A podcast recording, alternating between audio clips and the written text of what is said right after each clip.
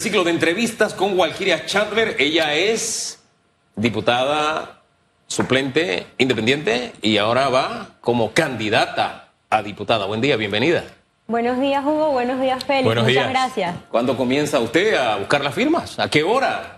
Ya, nada Ya. más estamos esperando que sean las 8 de la mañana, que es la información más reciente que nos brindó el tribunal para iniciar la recolección de firmas. ¿Cómo que las 8 si de madrugada yo vi que estaban ya firmando? Por eso le menciono la más reciente, por lo menos que he recibido y el resto de la lista vamos del 8-3. Pero me sorprendí, creo que al igual que muchos otros panameños, porque vi imágenes en la madrugada de un precandidato a presidente que ya estaba, mientras otros descansaban, ya estaba buscando sus firmas. Y es curioso, porque hay otros compañeros de otras regiones aquí en la capital que el tribunal les informó que la recolección empieza a partir del mediodía de hoy. Así que sí estamos todos tratando de alinear los horarios. Se podía desde la medianoche de anoche a las 8 de la mañana de hoy o hace a partir del mediodía. Ustedes tomaron Eso- por eso es algo- sorpresa el video. Disculpe, eso es algo que hay que corregir porque estar mandando señales distintas, no sé, hay que unificar la información. O hay, un, o hay una página web, o hay una figura, o hay alguien, pero eso de que a uno le dice de madrugada, a otro a las 8, otro a las 12, eso no, no está bien. Intentamos entrar al centro de atención al usuario, que es la manera donde también se recolectaban las firmas para la revocatoria del alcalde capitalino, y tiene un letrero que dice cerrado, abre a partir de las 8. Entonces, abre a partir de las 8, se podía en la madrugada o simplemente algunos kioscos, que es otro de los sistemas para recolección de firmas, estaban disponibles en, estos horarios. Ahí estamos empezando con dudas este proceso de recolección de firmas y sería bueno tener las mismas reglas y condiciones para todos, pensaría yo. El Tribunal Electoral ha habilitado muchos mecanismos para este proceso de recolección. Uno de ellos es ir a los kioscos del mismo Tribunal Electoral, también acudir a los procesos, a los puntos de recolección de firmas, pero supervisado por un funcionario del Tribunal Electoral, además de los equipos biométricos. El equipo de Walkiria Chandler, ¿cómo hará para recolectar las firmas a partir de hoy? El medio principal va a ser es el CAU, el que se conoce como Tribunal Contigo, porque no implica un costo para la candidatura.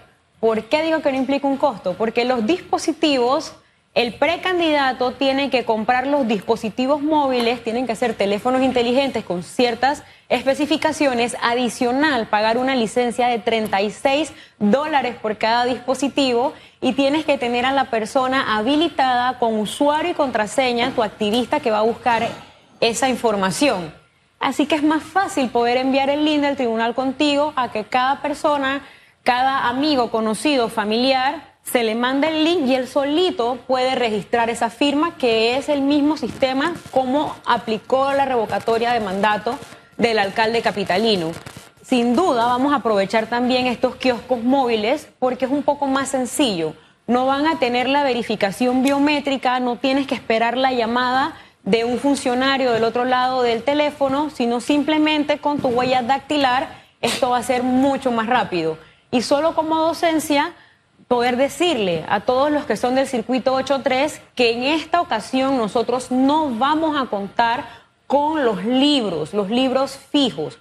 En esta ocasión solo son estas medidas digitales, toda vez que los libros fueron reservados para áreas de difícil acceso y áreas como comarca. Y el circuito 83 no aplica para los libros como se dio la recolección en el periodo del 2019.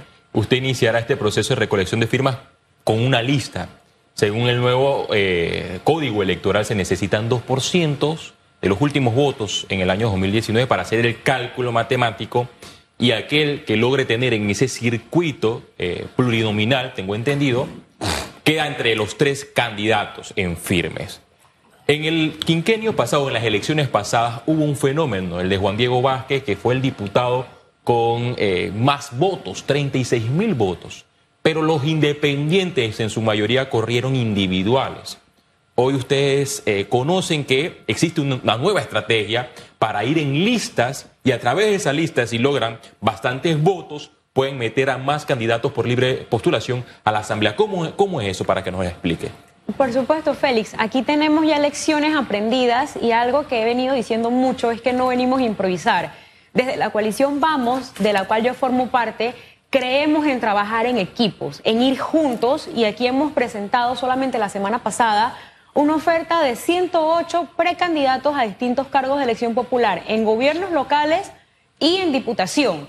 Y la belleza o lo que ha fortalecido esta coalición es que nosotros no estamos apostando a candidaturas solitarias. Esto es un esfuerzo y son transformaciones que solo en unidad, solo en equipo podemos adelantar. Como bien mencionas, si en, el ejercicio electoral pasado, en el 19, Juan Diego hubiese tenido la información que hoy manejamos, no hubiéramos tenido solo a un Juan Diego por San Miguelito. Junto a Juan Diego hubieran podido ingresar dos diputados más, es decir, que solamente con esa cantidad de votos se hubiera contado con tres diputados de libre postulación en San Miguelito. Y esto hubiese cambiado la composición actual de la Asamblea y probablemente fuese un poco más sencillo legislar en temas de transparencia, tema anticorrupción, quizás no hubiésemos tenido el freno o de la manera que se ha empantanado todo lo que es el reglamento interno de la Asamblea o tantas otras iniciativas. Pero ahora solo queda es trabajar a futuro y, como dije, ver con estas lecciones aprendidas cómo logramos tener una oferta electoral más robusta en materia de libre postulación. Bien, en la lista, que es el grupo Vamos, ¿verdad? Están eh, Walkiria Aurora Chandler, no conocía su segundo nombre, los televidentes tampoco. Chandler Dorsey. Ok, y ahí está. El, otro apellido sí. El otro apellido es paisano. Usted se sonrió. Su apellido es paisano. Paisano. Eh, mi segundo apellido es Bonilla, por ejemplo. Bien. Walkiria Aurora Chandler, Olga Polet Thomas, Yaricelis Svet Cedeño, Rubén Darío de la Rosa, José Luis Alprado, ¿verdad? Son los cinco que forman parte de esta lista. ¿Cómo van a actuar ustedes en bloque, en conjunto? Y explique bien eso de las firmas en la lista se consolidan como si fuera uno solo, saldrían tres. ¿Cómo sería esto de la lista versus el resto de los candidatos? Importante reiterarle a los ciudadanos que solamente pueden firmar a un precandidato, precandidato por cargo. Es decir, uno para diputado, uno para alcalde, uno para representante, uno para presidente. Aunque esté en una lista. En el caso, sí. Aunque esté en lista. En el caso de las listas para diputados que apliquen los circuitos plurinominales, como lo es el circuito 83, suponiendo que nosotros tres formamos una lista, el ciudadano puede darle solamente la firma a uno de nosotros tres. Pero si le otorga la firma a usted, mi estimado Hugo, esa firma está ayudando al esfuerzo de la lista y beneficia también tanto a Félix como a mi persona. Eso es importante. Solamente le va a firmar a uno solo de los precandidatos, pero al final va para la lista porque hemos presentado la candidatura en un esfuerzo colectivo. Ahora bien, si usted le firma a dos candidatos, ojo que la multa le cae a usted por andar firmándole a varios candidatos. Me llama la atención que aquí hay 10 candidatos, o precandidatos más bien, por la libre postulación. Está también Ana Matilde Gómez y fuera de la lista está también, que no está en la lista, está Antonio Alberto Díez, Gabriel Jorge Perea, David Casim Zayet. ¿David Zayet? Sí. Sí, David Zayet. Ah, sí, es el mismo. Tampoco conocía el segundo nombre. ¿eh? Es Torrijos, sí, ese mismo es David Sayet. Y José Luis, José Luis Fusa, ¿sí? Y José Luis Fusa. Esos son los 10 precandidatos por eh, los independientes. Bien, ¿cuál es el, el, tope, el 2%, el piso más bien? Porque ustedes buscarán mucho más del 2%, me dice la lógica, ¿no? El piso está alrededor de dos mil y tanto de firmas, pero aquí no estamos apostando al, esfuerzo menor, a los mangos bajitos, como hicimos en Panamá. Aquí esa cifra se tiene que superar, si es posible, triplicarla. Aquí estamos esperando pasar entre los que más firmas han recolectado. Es un esfuerzo que se está buscando poder entrar de manera sólida a una papeleta en las generales. Diputada, eh, ¿por qué deciden ir por vamos y no de forma individual? Ahí vi un escrito, por ejemplo, de la suplente de la diputada, del diputado Juan Diego Vázquez. Él, ella mencionó como que no va a correr por Vamos porque no creen el voto en plancha. Bueno, esa es una postura de la diputada suplente Yajaira Perén. La respeto, la apoyo, le mando los mejores deseos ahí en San Miguelito para que ella logre su aspiración. Pero al final del día es un criterio personal de ella. En Vamos se hizo una presentación, se le invitó a ella, de hecho ella estuvo allí en ese esfuerzo cuando se hizo el lanzamiento, porque hemos entendido que tenemos que trabajar de manera colectiva. Si nosotros realmente queremos poder cambiar la balanza a lo interno, los gobiernos locales o de la Asamblea, necesitamos que mejores panameños y panameñas lleguen. Y tiene que ser un grupo más, no solamente cuestionado, sino más numeroso. ¿Por qué? Hoy en día se inició este periodo la libre postulación con cinco diputados principales. Ya vamos por cuatro. Y de esos cuatro, ustedes que están en los medios, ustedes, mejor que yo y los televidentes, sabrán quiénes son los que realmente están constantemente presentando iniciativas, discutiendo, teniendo posiciones transparentes y categóricas en los temas nacionales. Pero cuatro diputados no inclinan las votaciones. Cuatro diputados fácilmente logran ser en muchas ocasiones avasallados por una planadora de gobierno que no le hace caso ni al presidente de la República. Aquí lo vemos con el tema de los incentivos a las empresas turísticas. El presidente salió diciendo, sí, eso se va a drogar. Y los señores en la Asamblea dijeron, no, que va, aquí mandamos los diputados, aquí somos nosotros, nos interesan esos incentivos y se quedan. Entonces aquí se ve cómo, pese a que la Constitución plantea que en Panamá tenemos un sistema presidencialista, el control es ejercido desde la Asamblea y es ejercido no necesariamente por los y las mejores personas. Eh, a propósito de que todos nos conocemos en este país, esa es la ventaja de un país pequeño y que conocemos el trabajo de todos, este, lo que muchos no sabían es dónde estaba su nombramiento en la Asamblea. Y llama la atención que surge en medio de la precontienda o el periodo, previo a la búsqueda de firmas, qué sé yo. Eso llama la atención porque quienes de alguna forma tenemos ideas cómo funciona la Asamblea, sabemos el tema de los, de cómo están, digamos, nombrados los diputados suplentes, pero se vendió como algo pecaminoso. Eh, primero, saber si usted sabe de dónde viene el ataque. Y segundo, este, no sé si usted ha aclarado lo suficiente o siente que ha aclarado lo suficiente este tema, porque veo que a cada rato se lo están sacando por ahí en unos posts y demás, unos posts que, que por lo menos dan idea de dónde viene el ataque, ¿no? Pero yo quiero que lo diga usted. Sí, yo respeto la libertad de expresión y como demócrata creo en el papel que tienen que jugar los medios. No obstante, tienen que ser medios que hagan investigaciones responsables y no medios como el caso de donde vienen los ataques, porque es el mismo medio que se ha ensañado de manera sistemática por dos semanas y no dudo que el día de hoy también tengan algún ataque. Tienen que hacer investigaciones responsables. Aquí somos la mayoría de los suplentes, y digo la mayoría porque hay algunos que no están trabajando en la Asamblea, toda vez que son de gobierno y están ocupando puestos en otras instancias, no están en la Asamblea, pero todo el resto estamos nombrados en la planilla de la Asamblea bajo cargos. En mi caso estaba como asistente técnica parlamentaria, otros están como asesores, respondiendo directamente a la Asamblea. Este medio quiso generar morbo colocándome con un diputado en particular, un diputado que de manera frontal yo he criticado cada una de sus posturas, eh, cada una peor que otra, sus manejos de la planilla, de la partida, de la asamblea, las dietas, los carros, todo eso y lo he hecho en este y otros medios. Mi opinión siempre ha sido bastante directa.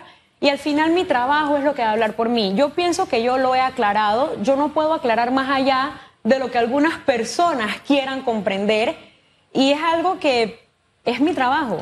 Yo pienso que he sido una de las suplentes más activas en este periodo, si no es la más activa. ¿Sí? Sí, sí. disculpe, cuando, en, política cuando alguien gana, alguien pierde. Es normal. Y cuando se ataca a alguien es para favorecer a alguien. En este caso, ¿a quién se busca favorecer? Este medio tiene sus donantes, tiene su directiva y se está riendo. Aquí todos, todos conocemos quién es. Usted acaba de mencionar por nombres quiénes son las otras personas que están aspirando, pero en mi caso y desde la coalición vamos, vamos a trabajar es con propuestas, no atacando a los demás, no diciendo que tienen mal ellos, sino cómo nosotros podemos ayudar a contribuir en este país, cómo nosotros podemos realmente sentarnos a ver un tema de canasta básica, un tema de alimentos, bienestar, justicia social. Lo importante aquí son las personas, son los ciudadanos y nuestro trabajo es construir un país y aquí no estamos es para ponernos a destruir a las demás personas. Dios quiera que sus electores, Dios quiera que sus electores lo lean de esa misma forma, porque esa sacadera de tripas y esa, esa forma de mentir, de verdad, no hay forma de mentir buena, pero hay algunas que las, lo hacen con una hazaña que parece increíble, ¿no?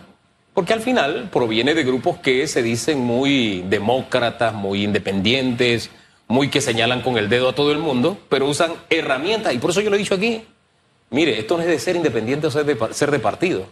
Hay movimientos independientes que utilizan recursos que son peores que aquellos que critican en los partidos políticos tradicionales. Oiga lo que le digo, y esto se lo he dicho como la gota desde hace buen rato. Hay movimientos independientes que utilizan recursos más sucios que aquellos que ellos le señalan a los partidos políticos tradicionales. Diputada, y, también para agregar, por ejemplo, usted corre hoy como precandidato, inicia la recolección de firmas, y en ese listado de los diputados suplentes eran más de 40. ¿Usted ya renunció a, esa planilla específica o renunciará? Y además otro punto que se cuestionaba es que existía ya un fallo por medio de la Corte Suprema de Justicia que declaró inconstitucional eh, los distintos emolumentos del diputado eh, suplente, que solamente podría devengar un salario cuando el principal lo habilitaba.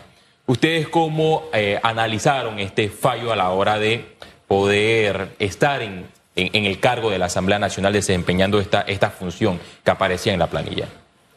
Sí, Félix, hoy yo estoy aquí sentada como precandidata diputada por el circuito 83 en la libre postulación y saliendo de aquí voy a estar en las calles, me van a poder ver en las avenidas, en los parques, en todos los corregimientos del circuito recolectando esas firmas. Sería algo incongruente a la manera que yo me he comportado en todos estos años si ustedes me van a ver a las 10 de la mañana en un parque buscando firmas y aparezco yo cobrando como funcionaria en la asamblea. Esta es una decisión que tomamos, no Walkiria, no solo yo solita, sino desde la coalición, como digo, este es un esfuerzo fue consultado con el diputado Juan Diego y ya yo había presentado una renuncia operativa desde el 8, que era el lanzamiento oficial de la coalición Vamos. Yo estoy totalmente desvinculada porque yo no voy a estar cobrando por una función que no estoy haciendo. Y ojo, no es una licencia sin sueldo. Yo presenté la renuncia a mi cargo como funcionaria porque me voy a dedicar cabalmente a ser precandidata, a recolectar esas firmas, a estar en el circuito, a estar con los ciudadanos, a escucharlos para poder enriquecer las propuestas. Y es importante y les agradezco la oportunidad de poder decir eso aquí en estas cámaras. Diputada, se nos va el tiempo, pero quisiera conocer su opinión por los militantes de los colectivos políticos. Además, hay exdiputados que buscan llegar nuevamente a la Asamblea Nacional sin renunciar a su colectivo político y ahora están como precandidatos por la libre postulación. Hay muchos de ellos que tienen un buen poder económico y creo que podrían dejar por fuera o desmantelar a los que tienen verdaderos principios como independientes. Sin duda, aquí se ha desvirtuado la figura de la libre postulación y conversábamos un poco de eso. Lastimosamente esto pasa por la Asamblea y era un proyecto que si bien fue concebido de una gran manera, sale de la Asamblea posibilitando que inscritos en los partidos políticos puedan correr por la libre postulación, teniendo aquí lo mejor de los dos mundos, porque usted va con la libertad que le permite la libre postulación, la independencia de criterio de una libre postulación, pero con la estructura político-partidista, con los caminantes, con los que han vivido las áreas de organización. Incluso puede ser que hasta le toque algo de esos subsidios electorales que se le dan a los partidos para su movilización. Y es peligroso porque en efecto dejaría fuera de la contienda a aquellos ciudadanos y ciudadanas que genuinamente van por una libre postulación, que no tienen la maquinaria partidista a sus espaldas. Y ojo, los partidos políticos son parte de la democracia, la libre postulación viene a profundizarla, ni todos los partidos políticos son malos, ni todos los de libre postulación son buenos, pero aquí tenemos que definirnos y saber realmente a qué estoy aspirando, cómo lo voy a hacer y qué mensaje estoy mandándole al ciudadano. Yo pienso que aquí tenemos una ciudadanía electoralmente más madura y en capacidad de identificar quiénes son los que quieren aprovechar el sistema para servirse de él. Y aquí esto nos está dando ya el tenor de cómo serían estas personas una vez lleguen a los cargos. Si simplemente aprovechan esto para servirse o si lo que quieren es servirle a los electores. De su trabajo en estos cinco años que usted puede presentarle a los electores del 8-3 como, vea, esto es lo que hice, esta es mi oferta, esta es mi línea de trabajo, en fin? Lo principal ha sido la lucha por los derechos sociales. Yo he presentado proyectos de carácter social como los nacimientos saludables que busca que mujeres, indistintamente si están en hospital pagado o en hospital público puedan contar con un acompañante, que no sean víctimas de la violencia obstétrica, que ellas puedan tener el reconocimiento legítimo e inequívoco de sus hijos. Presenté, fui la primera diputada en el periodo 2019-2024 que presenté la iniciativa para que un 20 de diciembre fuese un día de duelo nacional. Adicional a esto, se logró la protección de la isla Boná como refugio de vida silvestre, porque también he presentado proyectos de carácter ambiental. Al final, todo esto va de la mano. El proyecto que busca la unificación de las denuncias con tema de violencia doméstica, porque hoy en día nuestras mujeres maltratadas tienen que peregrinar de institución en institución revictimizándolas, desgastándolas e incluso incurriendo en mayores gastos que al final acaban siendo desincentivadas, no prospera la denuncia, los agresores siguen en la calle y este fue otro de los proyectos de los cuales estoy muy orgullosa. Esto de los proyectos que pude presentar. Tenemos también la ley que declaró la endometriosis como una enfermedad crónica y esto es importante para el alivio de las pacientes. Le mencionaba esta parte en leyes y propuestas que he podido hacer, pero sin descuidar una de las labores más importantes, la investigación más trascendental en materia de niñez en Panamá en los últimos 10 años, donde realizamos los hallazgos que pude evidenciar los posibles abusos a niñas, niños y adolescentes en los albergues custodiados por el CENIAF. Le hemos dado seguimiento a la situación de los migrantes en, en tanto provincia de Chiriquí como en provincia de Darién y cómo esto también afecta a las poblaciones de los nacionales. He podido ver también a las privadas de libertad en distintos centros a nivel nacional. Bueno, y puedo seguir, pero entiendo lo del tiempo. Eh, sí, y además, déjenme sellar diciendo esto, este es un anuncio político no pagado. ¿Ah? Lo dejamos hasta ahí. Gracias, Walquiria, por haber estado esta mañana aquí en Radiografía. Que tenga buen día, éxitos. Gracias.